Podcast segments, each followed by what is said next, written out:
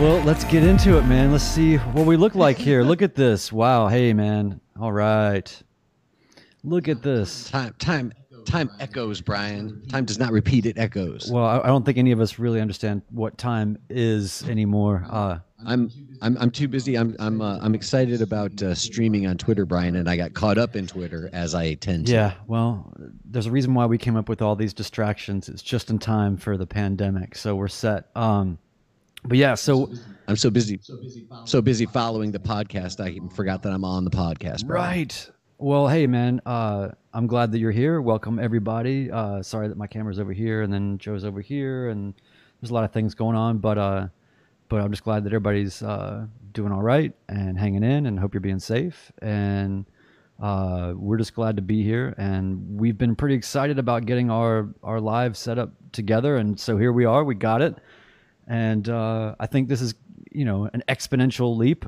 Uh, it's been a really cool thing to go from sort of like you said, sort of canned uh, recordings, right? To now, it's it's in the moment, it's real, it's happening, and God forbid anything uh, awful and viral happen that gets uh, captured. But um, I don't have any I don't have any pets to do anything weird, so I think we're good in that way. Well, that's not true. We have a we have a pet snake, but uh, I think that he's secure. So.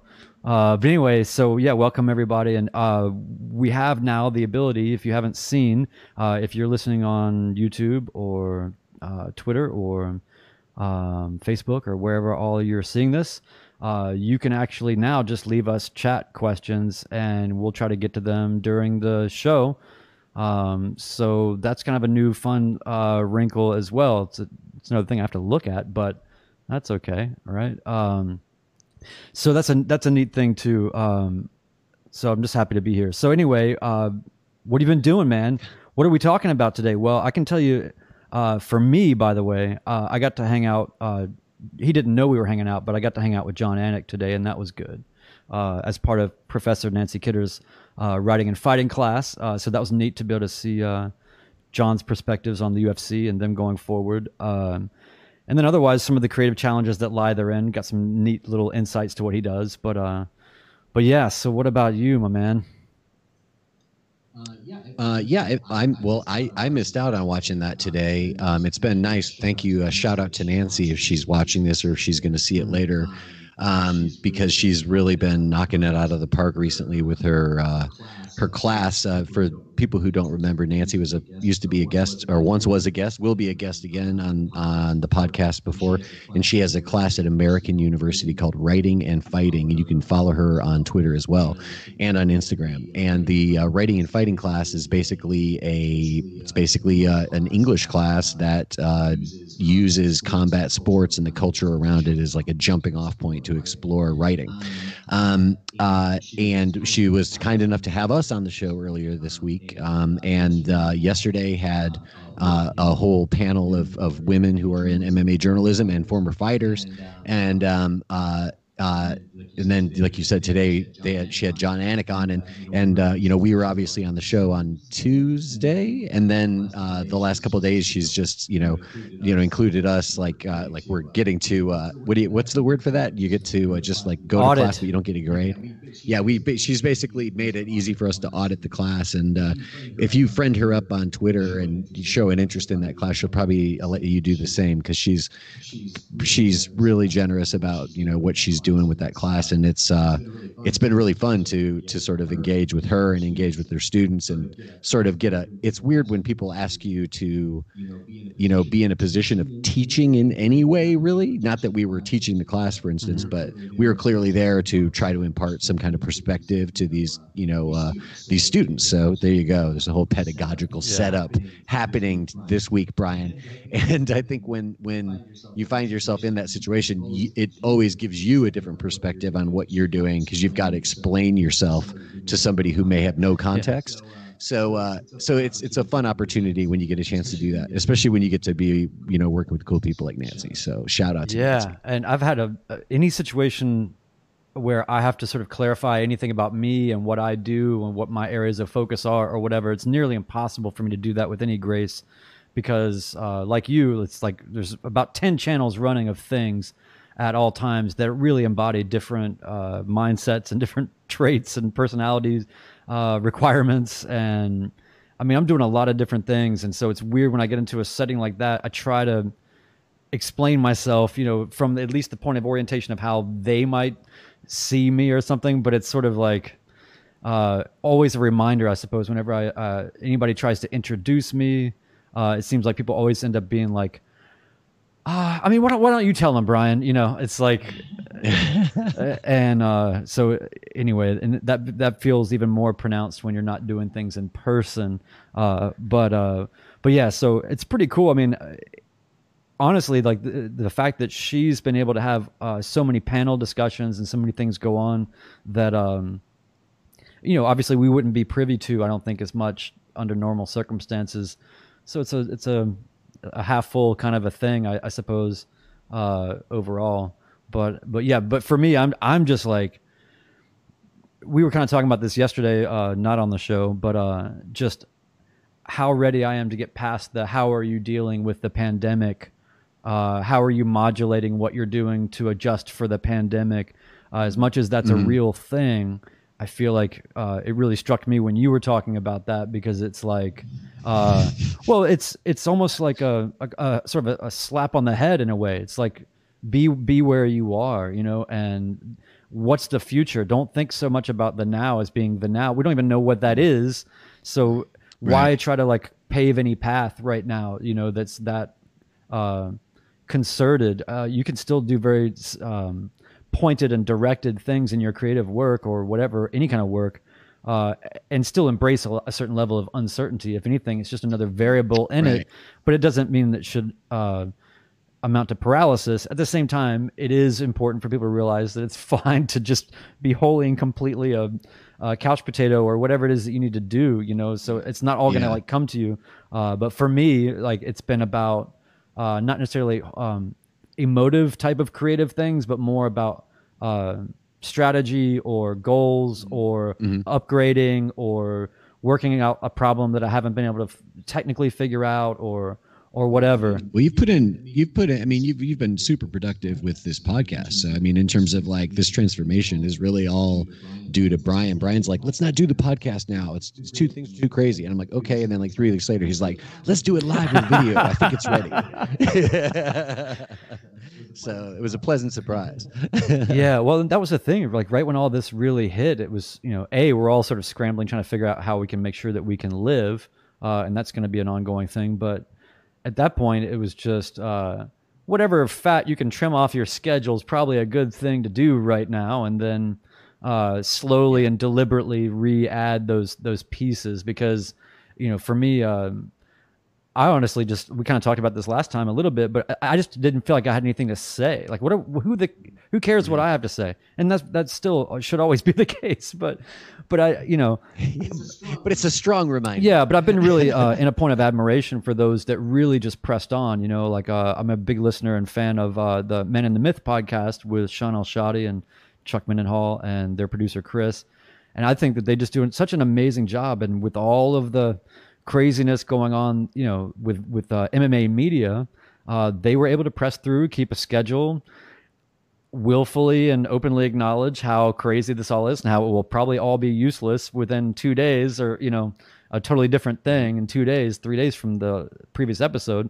You know, it was just a lot of those kind of things. I just felt like anything to- tonally would just feel uh, just not important. Uh, so I'm, I'm, I feel like people are starting to get a little bit of sea legs in this transitional period or whatever you want to call it. So now what I'm interested in, what I'm talking about is like, yeah, like what what is next? And so um, you know, I know that both you and I have um, been on either side of uh, like arti- artistic uh, sort of uh, grants and projects and uh, uh, you know things like that. And I think that for a lot of artists right now, like the the weakest link, I think for a lot of people, including myself, is uh, like grant writing and being aware of where opportunities are uh, mm. um, and how to make the most of them if you get them.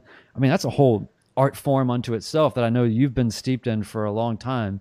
And uh, that's a hugely valuable skill set. And so now, when uh, sort of the pressure's on to be up on a list because resources are running out or whatever. Like anybody that's got an upper hand in terms of uh, fundraising or, or grant writing or knowing where those channels are is I think at a huge point of advantage. Right. Uh, have you been able to um, uh, like do you feel like that enough like artists that you talk to and creatives of all types do you feel like that people are um, making the most of that or struggling with that or both or uh, what do you or are there's just really not a lot of available things uh, i mean I, real quick i mean i've been working for an arts organization as a, a creative consultant helping uh, artists get their projects together quickly in short order to get this grant money.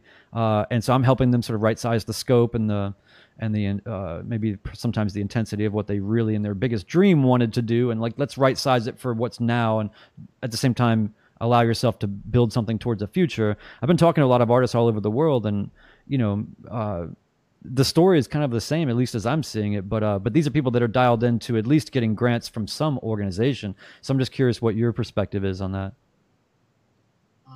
um, I mean, I think it's, I think it's probably like it always is, you know, which is that some artists are, you know, that's just a part of their toolbox and it's a strong part of their toolbox. And for other artists, I think the, the, they may or may not have that going on because, well, for some artists, like it's it just depends on how we're looking at this because lots of uh, grants and things, especially grants. There's a difference between grants and awards. There's all this language around all this stuff. So, like when we're talking about grants, almost always there is you know uh, there's like parameters that your project has to fit in you know what i mean? And so like for me i've had uh, luck with a lot of public money right from the state or from the city. Um, but the the the big reason for that has been the fact that so much of my projects that i've done with funding of that kind um, have had to do with street photography, right? So like literally like the the infrastructure and the commercial landscape, you know, that's like my subject, you know. So it's it's really easy to translate that type of discipline into public projects, you know. It's I mean, it's easier than it is to do with other things. I know lots of artists who would love to have more access to public money, but they don't have practices that necessarily, you know, translate subject wise into it the way mine does and or they don't have projects that translate into things like community projects and creative placemaking and social practice art and all that stuff right now especially in nashville all that stuff is really where uh, most of that funding is pointed. There's some funding like at the state level that's there's a fellowship that uh, tennessee arts commission does that's strictly based on your your portfolio. that's all they're considering pretty much. You know yeah. what i mean? Um, i wouldn't say strictly but it's generally that's what it is. But that tends to be uh, more. That's more. That's like a fellowship. It sort of behaves more like a prize in that way, and it um, and it's also uh, it's also something that tends to go to more established artists who have a body of work that can sort of represent them as somebody who deserves a fellowship from the state. You know what I mean? Then not a lot of emerging artists are getting that necessarily. But with all that in mind, one of the things that's weird right now is that suddenly I think there is more money that's available to people just in terms of you're you know you're an artist and you have a financial need. You yeah. know what i mean? Um, and i think that artists who are more familiar with and confident about the process of writing grants and getting awards and things like that i think they have a leg up obviously because they understand the, how to swim through that kind of bureaucracy. Um, but i also think it's a it's a it may be a frustrating time and it may be a bit of a desperate time for artists who have had an eye on that and haven't gone after that yet. Um, but I, I would say now's the time to go after it. Go after it as much as you can now. If if you feel like you know that could be a part of your your uh, tool toolkit again. You know, in a in a time when things are more normal, um, well then maybe just go ahead and try to make it part of your toolkit now. Because honestly, there's lots of spots you know where you might be able to find funding in one way or another. I would encourage people to follow me at Mighty Joe Nolan on Twitter, and my pinned tweet at the very top of my feed is um, is at least one place you can go that's got a whole bunch of uh, links from um, Fractured Atlas. So Fractured Atlas is an artist. Uh, uh, you know, resource platform, and they have a whole, uh, you know, like updated list of you know resources for artists since the quarantine stuff Yeah. happened. So you could start there. Absolutely. Um, it's weird though because it's just there's just so much more out there than uh, I think a lot of people think. So yeah, I definitely encourage people to go to Joe's Twitter page and and get get kicking around. And I think that also in this in the same spirit as a lot of things going on right now, the the typical sort of front end requirements that are sort of um, designed almost to keep people away from things. I think a lot of barriers to um, and friction for people has been removed for a lot of things. So I'm sure it's not empirical and across the board for everything, but I think that in general, there's just uh, a, more of a runway built because they, people know that, that it's time to, to access resources however you can. So pretty awesome. Yeah, and I think I think that's I mean I think that's another space where you know I, you know again with all due respect to people who for whom this whole situation has been difficult, desperate, chaotic. If you've been sick or whatever, I mean that's that's a whole other you know world of Yes. of pain and angu- anguish and anxiety that luckily I have been spared. Right. Yeah. Um, Yeah, thanks But- for the reminder because it is sort of it's so easy to it really is. It's so easy to just it's it's actually part of the what makes the parallel living of all this so bizarre. But yeah. Right. Yeah. Yeah. It's it's de- but there is a, th- a thing of like you know out of sight, out of mind, and it's, I think it's important for me to remember that it's like okay, there, this is what's going on, but I do think that there's also the the fact that no matter who you are, no matter what you're doing, when things get get chaotic like this, there's there's opportunity for you to you know find resources that you might not have found before. It may seem counterintuitive but that's actually real you know what i mean? And i like you said too i do think that the the the normal sort of barriers to entry and the gatekeepers and things um, which you know maybe there's less of that nowadays anyway. I would like to think at least in terms of people thinking about like greater inclusiveness not only of you know uh, different types of people but also in terms of like you know uh, you know your paycheck shouldn't be something that keeps you out of going to galleries you know things like that. You know so i feel like you know like class barriers and all that stuff i'd like to think some of that stuff's coming down anyway but at a time like this i think it's even more so that way you know? So i think if you're somebody who feels like you've had trouble making progress you know getting your art practice like to have traction in your local scene or in your state thing or whatever whatever it is that you're trying to accomplish i mean i think if you're healthy and if you can manage the you know to have some resources so that you can keep having some kind of practice i think it's i think i don't think it's time to hunker down with your art practice. I think it's time to to to be ambitious and be bold with it you know Yeah. what i mean as much as you can No. you know i think there's a real challenge out there because visual art specifically is not translating very well to virtual platforms if you ask me pretty much that's the true story across the board as far as i can tell and um and i think there's a real opportunity out there for people to think of ways to get their art in front of people um in with a, with better ideas than you know digital images streaming or Yeah. exhibited. And the people who are doing that, by the way, keep doing it. Keep sending me your links. I want to see Yeah. all of it. But I also want to see, you know, we've we the limitations are clear. That's already we've established that. you Yeah. know? So who's going to be the first person to start getting past that and get into a new Mm-hmm. space that makes art somehow present again? Yeah, Anyway, no, no, but it, it really is. It's, it's interesting because uh, I think that I'm going to put some art up on my Instagram. back off your your indictment of the visual, no. but no, but it's uh, well, I'm not. I, I, I- still would indict it, but I would also say I don't have the Yeah. answer. I'm just gonna put it on everybody else to say we need answers. No, you're 100% right. I mean, I think that uh, in my experience, uh, having worked a lot with tech companies over the years uh, from a marketing perspective, uh, for the longest time, it's been all about um, in that business, you know, sort of creating h- how do you create and manage the experience of the, the, the customer or the customer experience. And I think that some of that um, is kind of good stuff actually i think for a lot of artists to consider with respect to how they need to modify or modulate maybe uh, what you're doing uh, you know i think what I've been sort of in my conversations that I've had with a lot of artists this past week, you know, like I said, gosh, everywhere too, all over the world, places I'm not even sure I remember what they're called, but um, it's this you know the immediate idea is how do I take this thing and then put it online, right? And it's like, well, all right. I mean, yes, you can do that. Um, okay, but uh, how are you giving someone some sort of an experience through that in terms of the way that they um, come across it, the way they discover it, the way that they interact with it or not, or or consume it or whatever it is.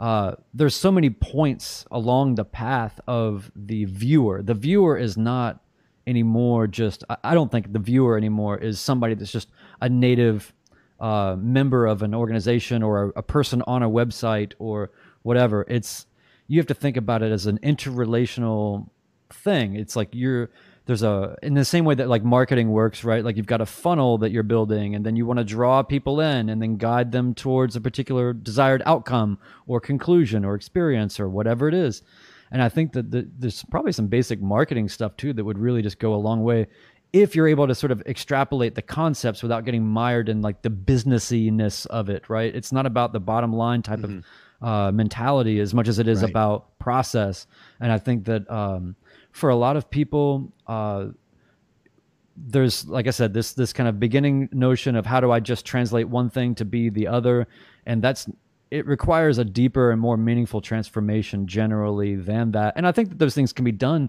actually pretty reasonably.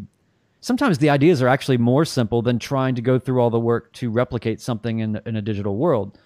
Sometimes you can mm-hmm. come off of it entirely and right. give it up as to be something that someone else is going to give to you or you know that you're you're sort of curating and you're turning the dynamic around or it's something participatory where input comes in and then something comes back out or you know there's different right. ways of, of relating to a lot of these different uh, projects but i can understand at least from the the flat standpoint of two-dimensional you know painting and photography and things like that like really up against it but i really do think that I'm, I, I think it's good that you think of photography as two-dimensional yeah yeah, right. it's it's a piece of paper on a uh, you know, but uh, hey man, I just work here. But but you get the idea. So so I just think that uh, people can um, think about that. I think a little bit more deeply, and it's uh, in if you don't really know what to be doing, I think that generally it's like, well, then don't. I know you want to be doing stuff, but you don't have to do anything. Like let the ideas simmer, but just know that that's towards a future outcome that you want to have uh, ha- have a north star. Like try to be thinking about that. Um, you know, now these uh, like a lot of the MMA media that we uh, speak with and all that. I mean, I, I can't imagine what it's like to be on deadlines without your source material and you know, I can't. I really look forward to bringing back through a lot of the people that we've already talked to to sort of see like, where are you now? You know, um, you know, Chuck Mindenhall, where's the book? Where's our book? We're ready for our book now. Right. Uh, yeah. So no, but uh, anyway, so I feel like that there is a uh, a translation of medium uh, and work and intent that has not been sorted out yet. But I think that people should open themselves up more to what that can be, and it might look really different than what you thought. Yeah, no, I, yeah, no, I totally agree, and I also do. I just have a feeling of like, you know, if if you don't i mean you can get really woo woo about it um, but you don't necessarily have to. You just have to sort of believe that you know the actions you know that your willpower and your actions in some way affect the world. I mean if if I think most of us think vibrations, that if you're listening to this podcast, you know, or maybe not, maybe not, but I, I think you can choose to believe that it does. Um, uh, I, but I think that, um, you know, I feel like I'm constantly rem- like trying to be measured about my resources and my time and my energy and, you know, be thinking about the fact that, okay, these are my current circumstances and there's, you know, things I want to be paying attention to because I want to make sure that I'm managing this situation well and safely. Um, and at the same time, I also find myself every day figuring out, you know, uh, but I can take this little bit over here, this little bit of energy or this little bit of resources or this little bit of ingenuity or whatever, and I can push that towards something that I'm planning on you know the some project that i'm trying to push forward that i won't be up that even if things were good it would take me months to get this album done. you know what i mean? But it's like i'm going to go ahead and keep on working on making another album. you know what i mean? I'm not going to get lost in some hopeless void where there's no tomorrow. where i have another album done. it's like oh there's going to be a tomorrow. and there'll be another album yeah done. well well the, the, the thing about that too is that music is specifically uh, the roads have been built a lot for that already. I mean, granted, there's That's there's there's too. there's deeper considerations, you know, in terms of um, mm. you know, uh, again, with like along the lines of sort of creating an experience. I mean, I've been working with sort of sound artists that are developing sort of new technological ways for you know working with web developers to really get into how do I create uh, something that is more immersive or interactive, and you know, it's really a, a, a a bigger consideration than just like putting out some some songs like you or I do in terms of music that we make, but the that's almost like more cultural, like just kind of therapeutic. Uh, it's like rock and roll, you know, or whatever. You know, it's like this is gonna just happen. I don't give a shit. like what? Yeah, you know? yeah, true. It doesn't have to be music. It could be anything. Yeah. But what I'm getting at is just you know that that I don't.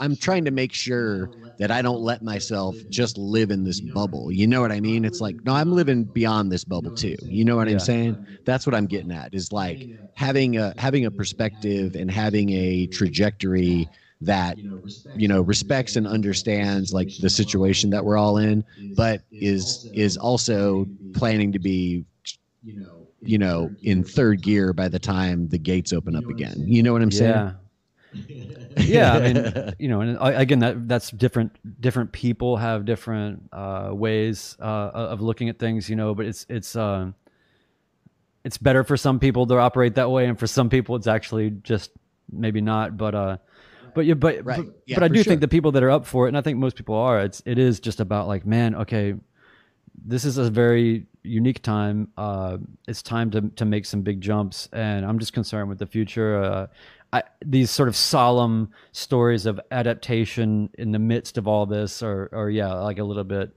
uh, sort of worn at this point. Especially like I, I feel a particular charge by the fact that this is so horrible, right? Like that this, if I'm here and I'm okay, then I need to make the most of it in whatever way that I can, or try to do something that's helpful for people, or that gives somebody an experience, or whatever it is. Just whatever I can contribute that's just kind of what you know and then also just the idea of like uh increasingly and maybe this is something that just happens as you get older too but it's just about honoring other people uh and and making it about others you know as much as possible uh but you know what else mm-hmm. would you like to know about me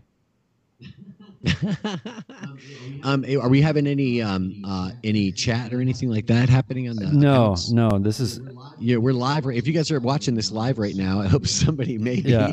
Um, if, if you are, feel free to jump in and ask a question or make a comment, and we'll uh, we'll be sure to include it in the show here.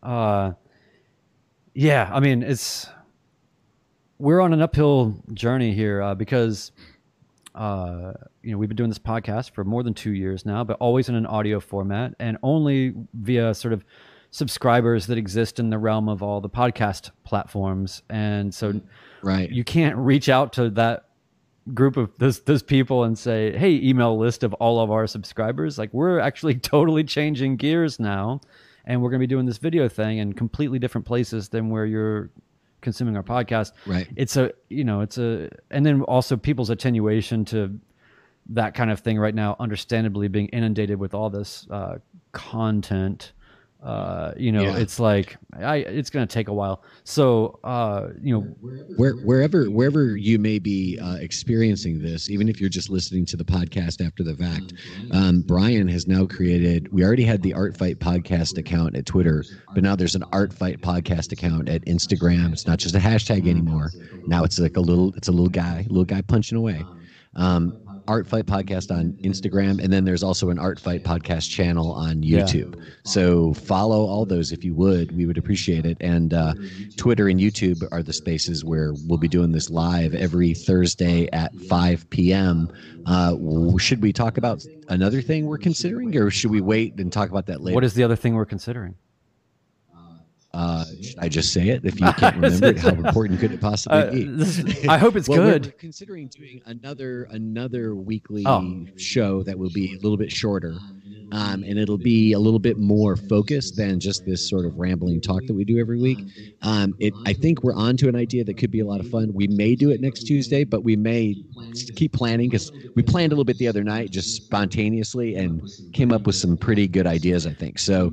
We may decide to keep planning. Yeah, not, longer, now that we're sober, we're gonna evaluate the ideas and then uh, determine their actual viability or, or uh, interest Yeah. beyond just you I think I. I was totally. I had just finished dinner. I was completely sober. well, I think I just I, I was maybe a little drunk on pasta. You know, a little sugar drunk on yeah, pasta. I think I just outed myself as, in terms of our idea session. But uh, but yeah, so uh, no, but the idea now is that we're going to be live on Tuesdays at 3 p.m. and Thursdays at 5 p.m. And I don't expect anybody to remember that, but that's okay. Central All you got to do is go to the YouTube channel and hit subscribe, and then there's like a notification thing, and you can just do those things.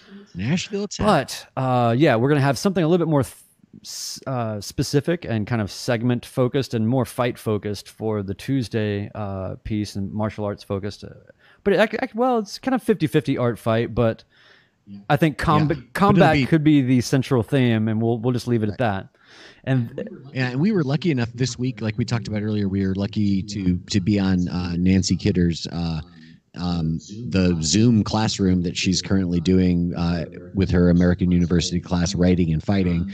Um, and should we talk something about? little- Should we talk about fighting a little bit right now? We talked about uh, 249 on that uh, on that show. People can find that on YouTube, by Yeah.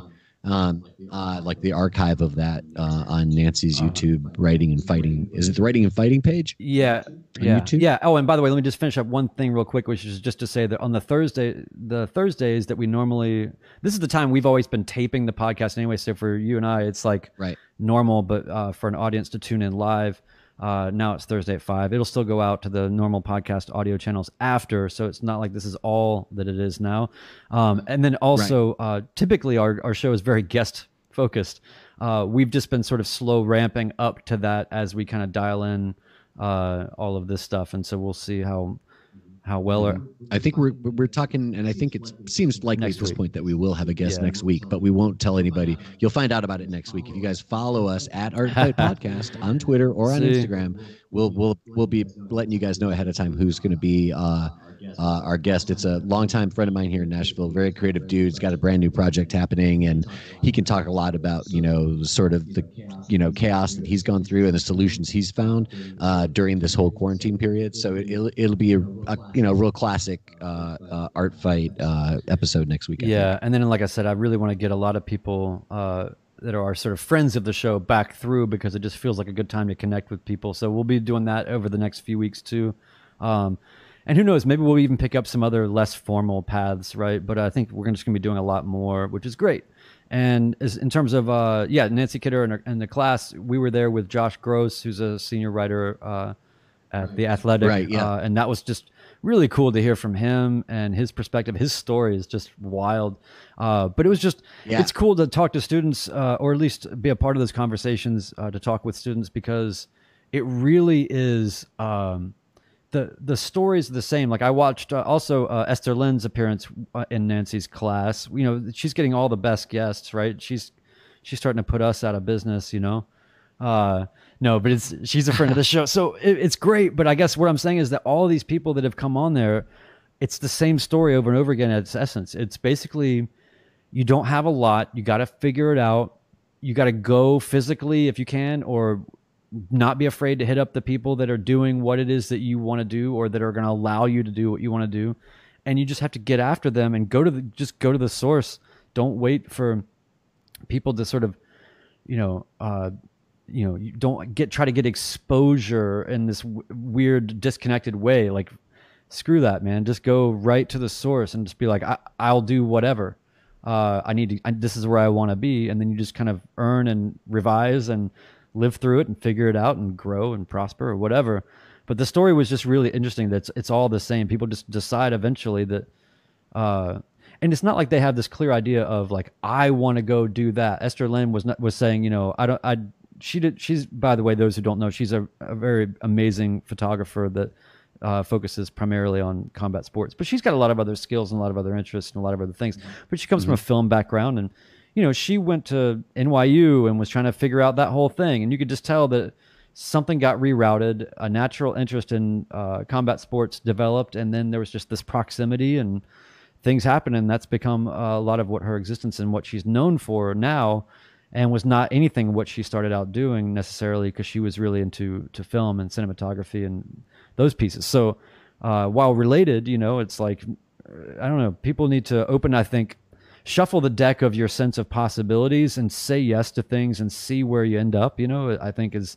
Uh, you know where we kind of ended up in that conversation with the class was sort of just like make a note of the fact that everything right now is an experiment and uh, you know do do what you can to to play around with uh, your circumstances and your focus because it's kind of like I don't know. It's just a good time to reset and try try different shit or do nothing.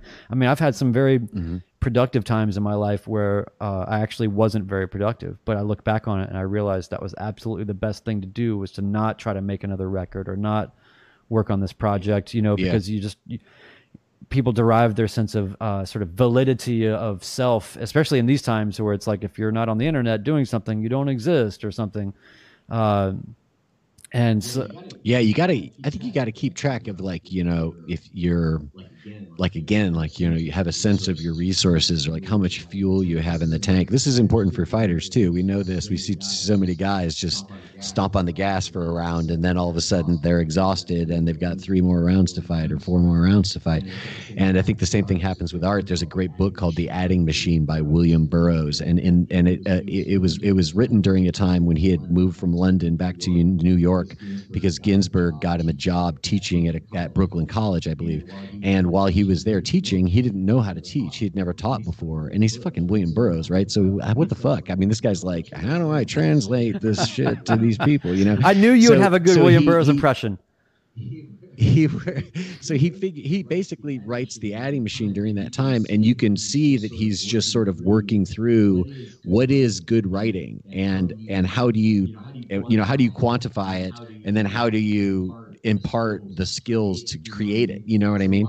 So a lot of it is taking apart writing in this way. And he, uh, uh, but he talks about uh, the fact that writer's block, okay, is really should be called overwrite. He's like, if you write too much, then you'll find that you develop writer's block. He's like, the key is, here's what he said. This is, I never forgot this line, but you have to leave some momentum on the page.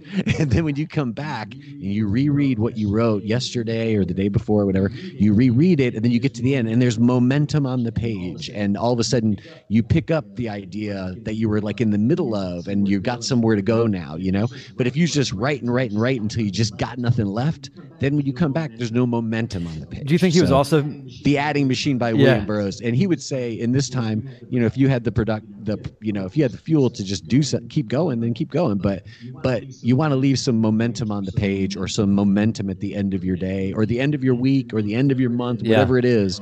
You know, gauge it properly, but you know, don't be afraid to burn it up. So very different than the uh, very different than this whole fighter thing, right? Uh, leave it all in the cage. Uh, well, at the end, you want to leave. Yeah, it. at the end, yeah.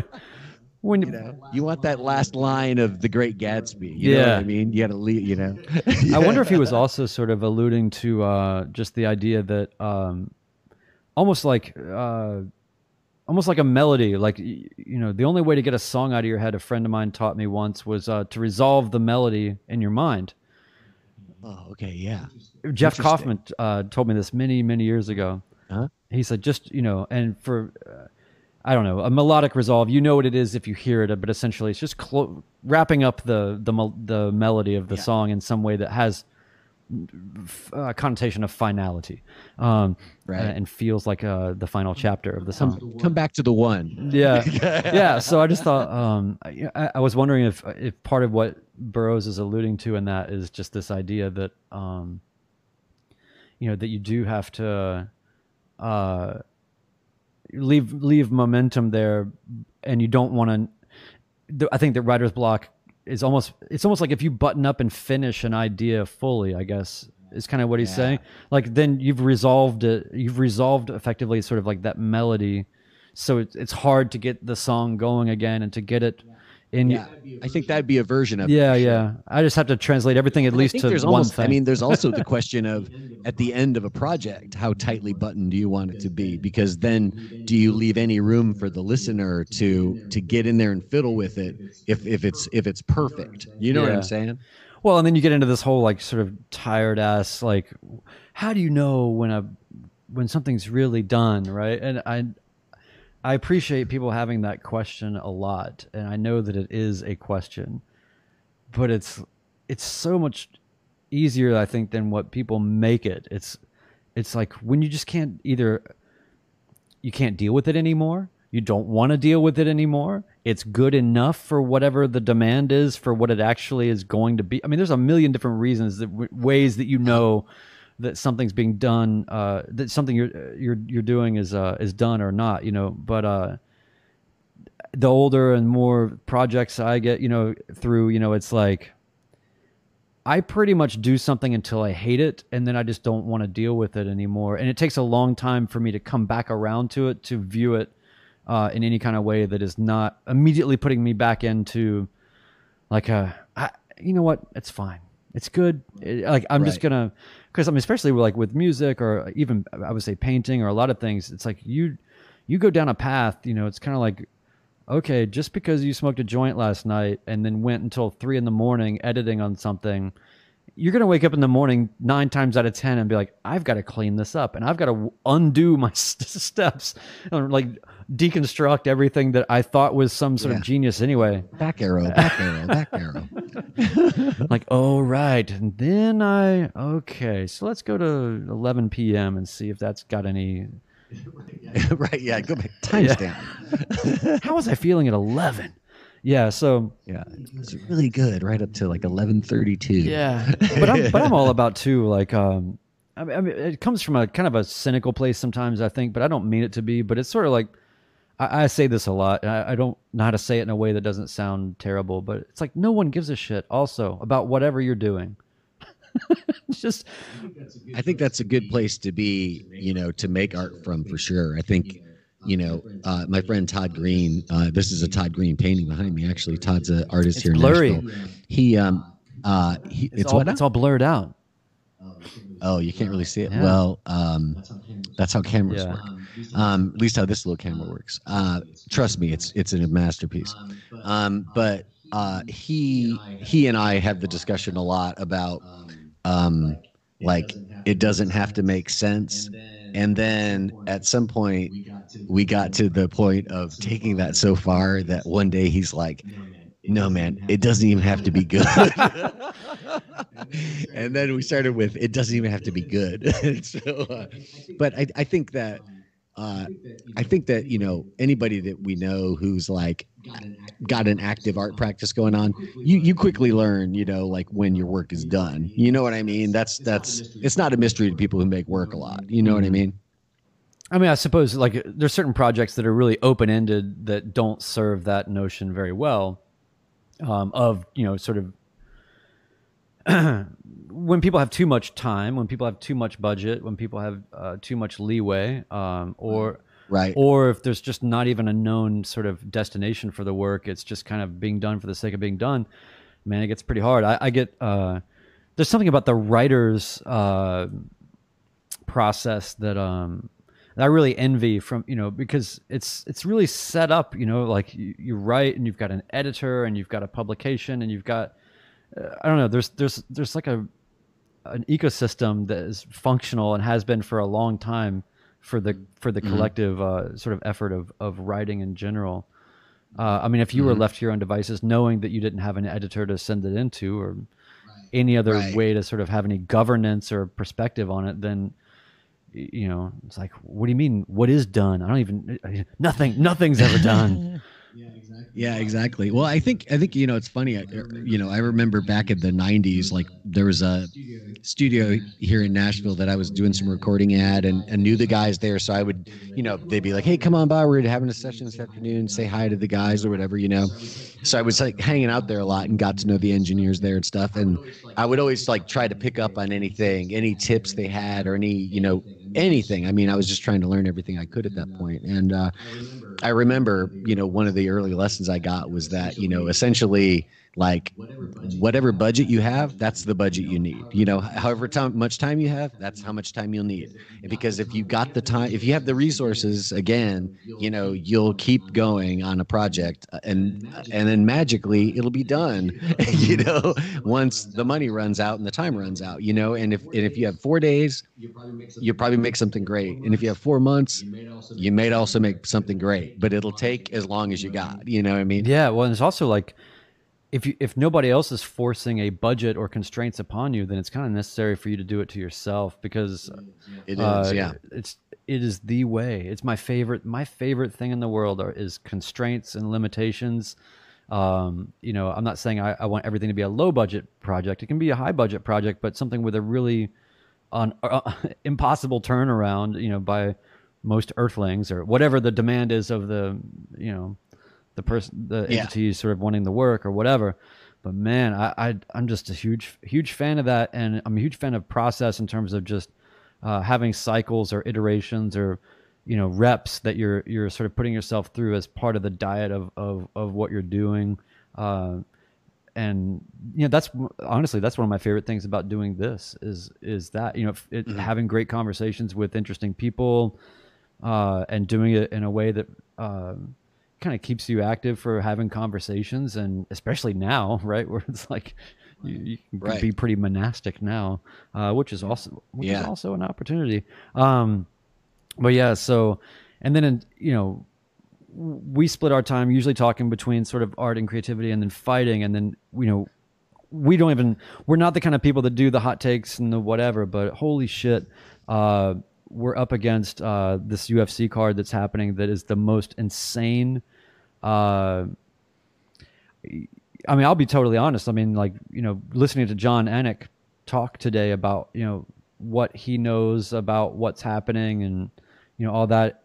He had a very he, he's very good at being sort of diplomatic and seeing all sides of it, but uh, yeah, I love his, yeah, I love his commentary. Yeah, he's, I mean, he's a, he's a, he's a master, but but you, you could just see that he's quite rationally not divided but he's seeing all sides of it very clearly you know and this idea he seemed to have a feeling that there was a kind of an obligation right? Like these these fighters are going to show up to fight anyway right? So what am i going to do? Like not be there you know?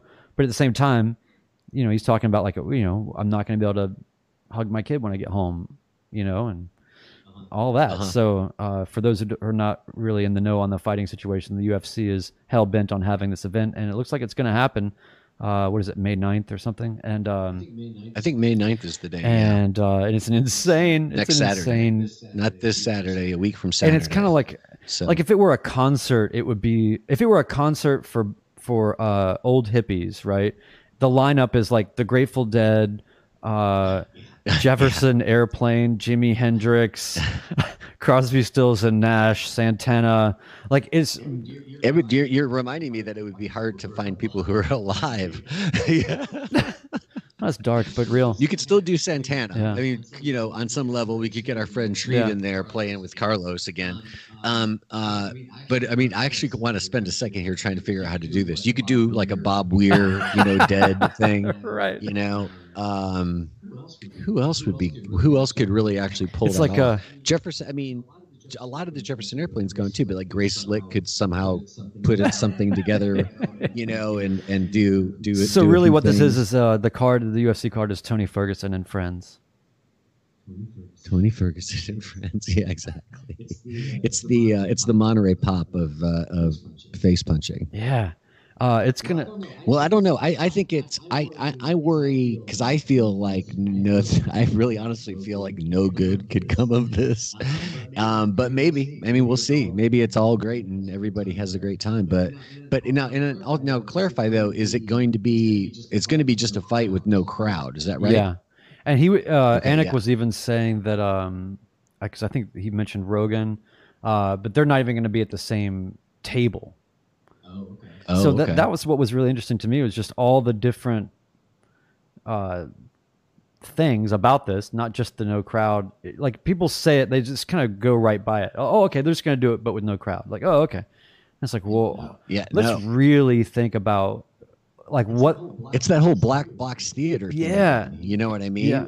it's really i i think it's cool. I mean i almost kind of feel like i want to see all the fights with no crowds.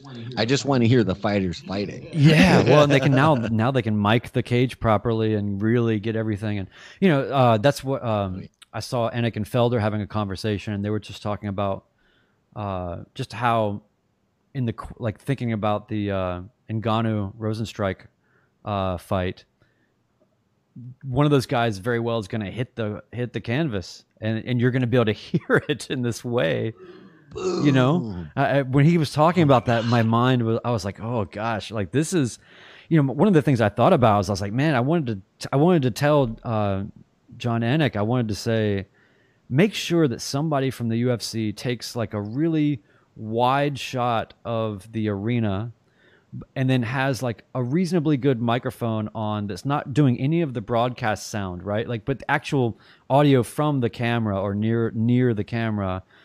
Just to uh-huh. get a sense of like while the fights are going on like what would it sound like to be in like the the nosebleeds yeah.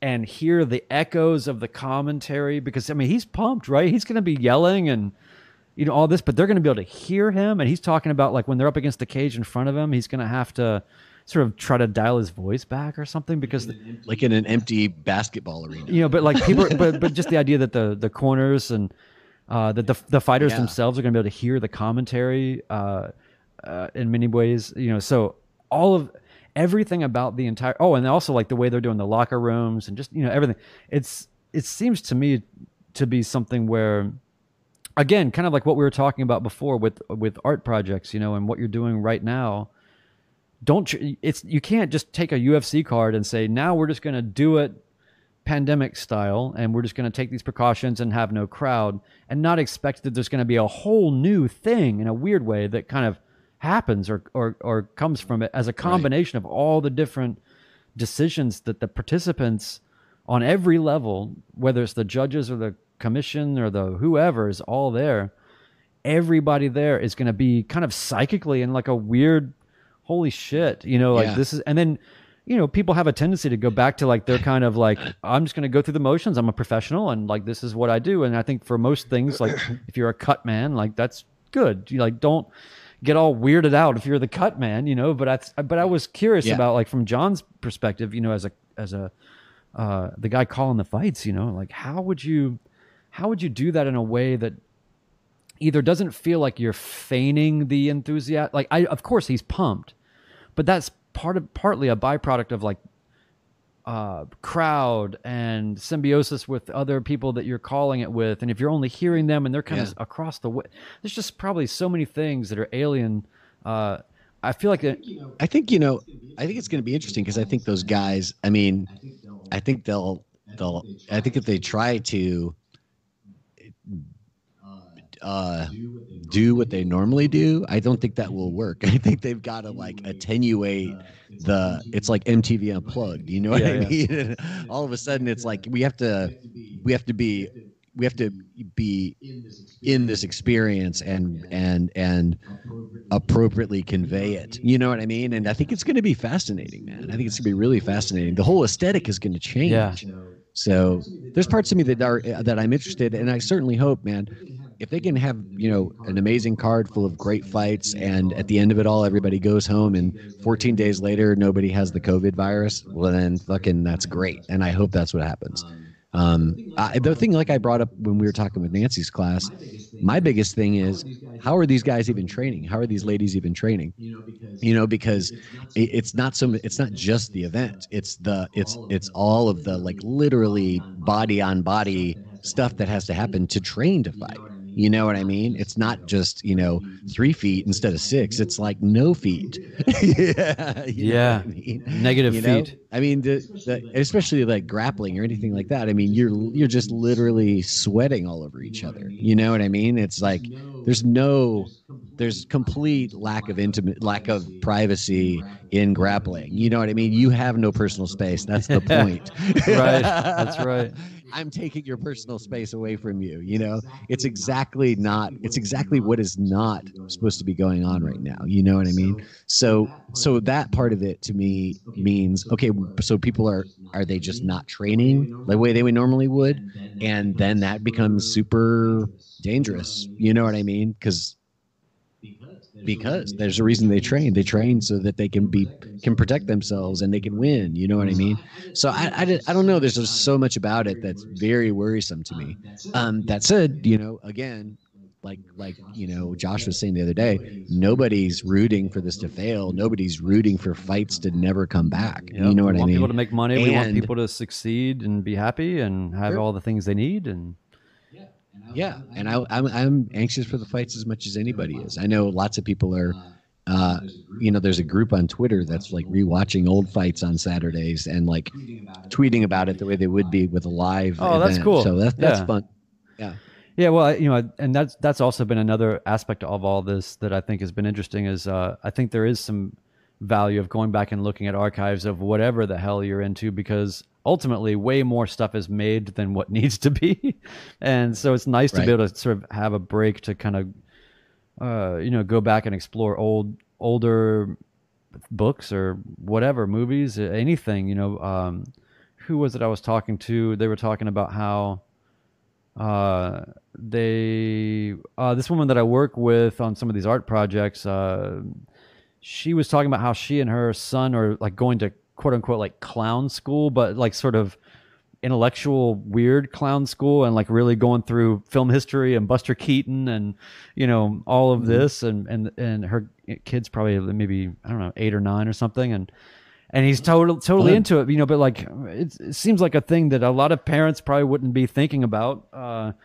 in a normal condition but wow what a great place to sort of start to really get back down with like Buster Keaton and physical comedy and amazing filmmaking and stunts and you know just the absolute craziness of of what Buster Keaton was doing and with obviously incredible limitations and uh and a lot and a lot of right. nerve. So it is what about Jackie Chan? Right yeah. And so uh you know I think that there is something to be said for just uh like okay like they want to they want to have this fight. Well we're going to have this fight. We're going to see we're gonna see what happens. But I'll tell you, the card is is something else. Nobody's doubting that, and uh, you know, of course, Dana's gonna bring it. You know, it's funny. It reminded me, like I thought of. I don't know why I hadn't thought about this in a long time, uh, but there was. It was probably 2011 when the UFC came to Nashville. It was like a two or three times ago they came to Nashville. Honestly, I don't even remember what the card was. I think I saw like I think Pat Barry was fighting on that card, and oh, um, oh, wow. there was a uh, I think Khabib was on that card on like like the undercard. What are you talking about? The last time? No, like the last time. Uh, no, it was like it was uh two or three times ago. Oh, okay. Uh, I wish I had more information, but uh, I suppose I, I could look it up. But but anyway, but I guess the point is just that uh, I got to meet uh, Dana White at that event, and in my little exchange with him, uh, and sort of photo op or whatever that I did. Uh, at that time, it was all pretty new to me. Like I, I was uh, only recently transfixed by Daniel Cormier fighting uh, um, Bigfoot in Strikeforce, and when I saw Cormier just take Bigfoot and throw him around like he was nothing, you know, I was like, I was insane. like, okay, there's more going on in this sport than what I'm realizing, you know. And uh, that was my my entry. So anyway, it wasn't long after that that I went to this UFC card. I, of course, here I am getting uh, a couple words with Dana White, and I don't know why I said this, but I just said something to the effect of like, uh, kind of like I'm a total noob or I'm a newbie, you know, like this is awesome, like you know, and and his response to me was, he was like, oh no, there's he said there's no such thing as a newbie and I was like, huh. And I just never, I didn't really understand that, and maybe there's still nothing to understand about it. He's not a, he's not necessarily like a cryptic or uh, otherwise hard to read person, I think. But um, uh, uh, but what I when I thought about it, I guess what I sort of gleaned from the, the, that exchange was just this whole thing is new, man. Like like it's all it's all right. new. Everybody's new. This is all new, and I still feel like it's kind of right. uh, that way. And so now to have that compounded with this, the current circumstances and what's going on, it's just all new. You know. Mm-hmm. Yeah, hundred percent. So I, I think, uh, yeah, and I mean that's one of the things I love about the sport is just that it's it's evolving. All the time and and you know the other sports have the other sports have a i don't want to say an excuse but the other sports have more hurdles. to overcome as most of the other sports that we that have been canceled you know yeah. out of the spotlight are team sports you know where you know it's like you can't just get away with having a small squad of of coaches with you. yeah. and you can you know sort of quarantine you know, these people are in the locker room now and then the other people can go in later and stuff. You got to have i mean a football team how many dudes are suiting up for a game? You know what i mean? Or a basketball game or a baseball game. You know so so not to mention all the all the massive entourage of major league sports you know what i mean so i think and i'm just talking about the official people not not the not the not the after party entourage yeah. y'all i'm not even talking about that yet but we got to think about yeah. that too but but so i feel like in some ways the ufc can be a little bit lean and mean and can can make moves that other organizations in other sports can't make um, and at the same time i think that the ufc and mma in general uh, shows a lot of adaptation and dynamism, you know, even week to week sometimes, because of the fact that the sport itself is still defining what it is. You know what I mean? Is still figuring out how it does what it does. What does it look like? How does it get sold? How is it promoted? How how do the actual athletics happen? You know what I mean? I mean, every level of it is is is used to changing. It's one of the things that you know we've talked about more than once, and I've talked to other people about a bunch during this whole time. Is just the fact that you know people I know who are artists and have a creative practice, people I know who generally are self-employed entrepreneur types of any kind. Um, a lot of those people are able to deal with this situation better than uh, folks who are completely removed from those situations because so much of this kind of like resourcefulness and and um, you know isolation and all this stuff it's like we i mean artists work in isolation all the time anyway you know? They're not going to an office with 100 people you know what i mean? Um, so so i feel like the the the uh, it's another it's another example that you know as we see artists making quick adaptations and finding new ways to do things i feel like you know martial artists it's not surprising that the martial artists are doing the same that the fighters are doing the same thing. It, it's just it's it's yet again another ratification of the whole idea that we explore here every week on the art fight podcast that there is a connection here. There is obvious things that both communities share even if they don't uh, don't always recognize it I love that. Very well said. Very well said. And by the way, that could, be, that could be that could be the that could be the end of the podcast. Well, I think I think that's where we are actually because we're, we're kind of out of time. Uh, but that was called that was like the res- resolution of the melody. It re- yeah, it was. Uh, that's true. Well, and and by the way, like you you've been really great about uh, reminding people to we we've never done all this. I hate this stuff, right? Like, oh, you got to subscribe to the things or whatever. You should give a shit, but hope, hopefully you'll give a shit. And we, we actually feel like we're we're uh, we're onto something and have been for a while. We really love doing it. So if if you do follow or subscribe or check things or give us money or write us checks or stand outside no, our houses no, and cheer, whatever it is no right and there's no there's no newbies here brian just like just like there was no newbies there back in the day. There's no newbies here. And at the same time if this is the first time or you're just finding out about the art fight podcast um, we have this is our 88th episode. Is yeah. that right? So there's 88. I mean, it's more than 88 hours because we tend to go on. So it's like it's it's more than 100 hours of archive that we've already created, and most of it's pretty evergreen content. We'll have guests come on, you know, during a time maybe when they're you know have a specific project they want to talk about or something like that.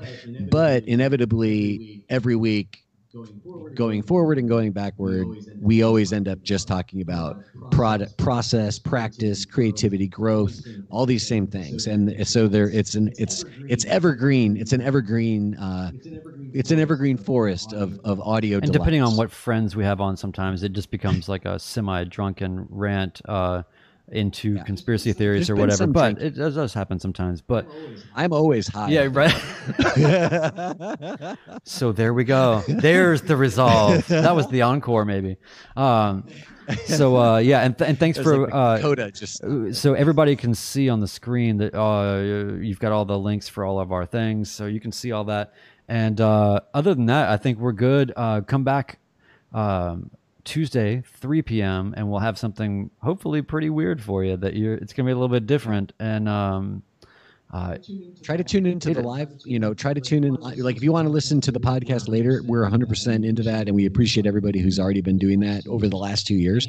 And if you get on live with us, you know, we're looking forward to being able to talk to people during the show. So we're we're you know really uh, hoping to have uh, more of an interactive vibe happen during these even with even when we have the guests you know i mean i could see us taking questions from from people who are listening yeah, so uh, so don't be shy about jumping in the conversation. Yeah and anything that's left in after i can kind of go through and call and if there's anything interesting uh, we can bring it forward so don't feel like it's only got to happen during the live uh, show but anyway, so awesome. Uh, are there any things coming up that you want to mention or plug or any of that? Um, maybe. I mean, let me just think. One thing that's I'm I'm looking. Uh, this is weird that I'm looking forward to it, and it'll be interesting to see if we see some innovation on Saturday night. I do think the use of video is going to be interesting, but um, if you're in Nashville and you're somebody who would be going to the art crawl normally, or maybe not, maybe you kind of don't think you're into the art crawl, or you've always think about it but you never go.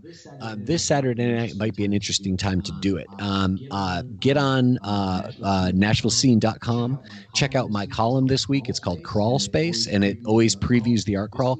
This week, I preview the fact that the art crawl is going to be essentially a link to a YouTube video, and it's going to have video walkthroughs of new exhibits at uh, at. I mean, I want to say it's like eight galleries or something like that. A bunch of galleries downtown. Not all the downtown galleries, uh, which I hope they rectify. I hope more and more people are included in this.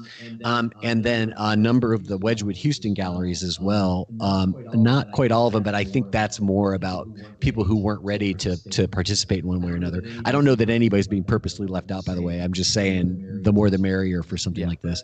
But um, if you follow any of the galleries, you know, that are downtown or uh, or uh, in Wedgewood, Houston, or if you just follow me on Instagram at Mighty Joe Nolan, I'll be sure to retweet this.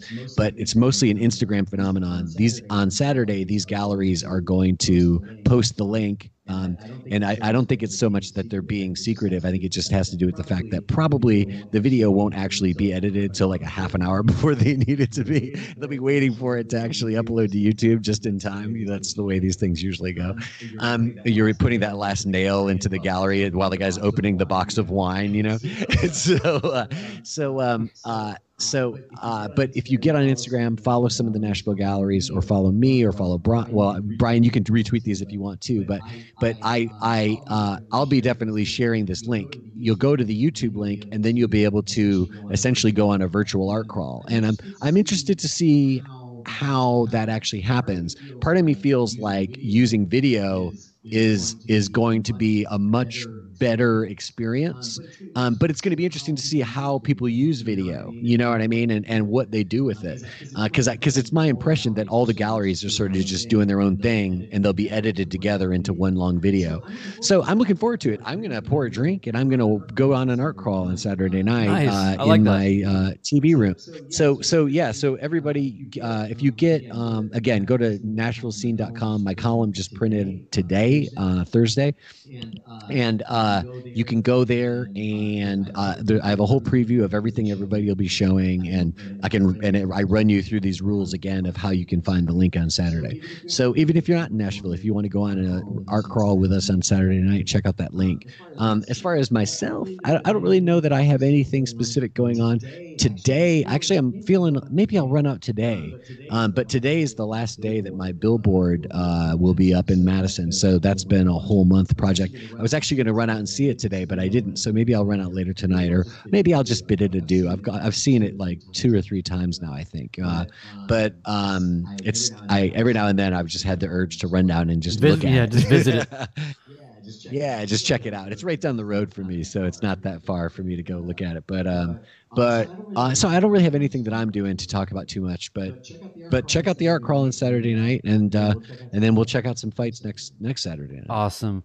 All right. Well, again, thanks everybody. Uh, make sure you go to artfightpodcast.com to get all the latest, and you can get shirts and mugs and all that kind of stuff.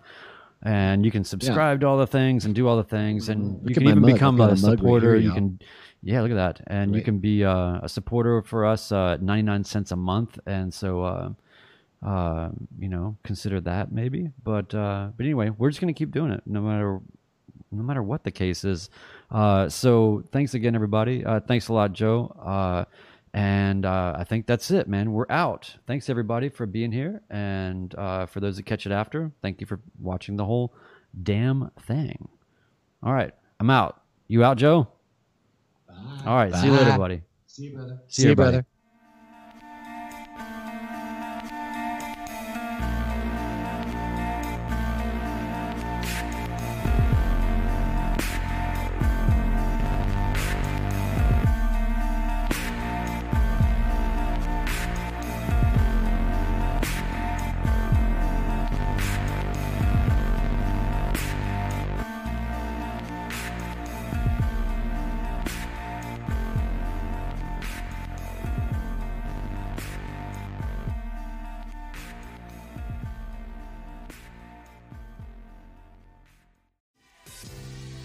Okay guys, I love the Art Fight podcast, and I listen to every episode even though I am a robot trying to sound like an actual person. I know it takes a lot to keep the podcast going. How can I help? Go to anchor.fm forward slash art fight podcast. Click on the button, the big old button that says support this podcast. And once you get there, you'll have three options. You can just choose the lowest level. You're going to pledge 99 cents a month to, to our production and, and help us out. Again, anchor.fm forward slash art fight podcast. Click on support this podcast. All right. Thanks, everyone.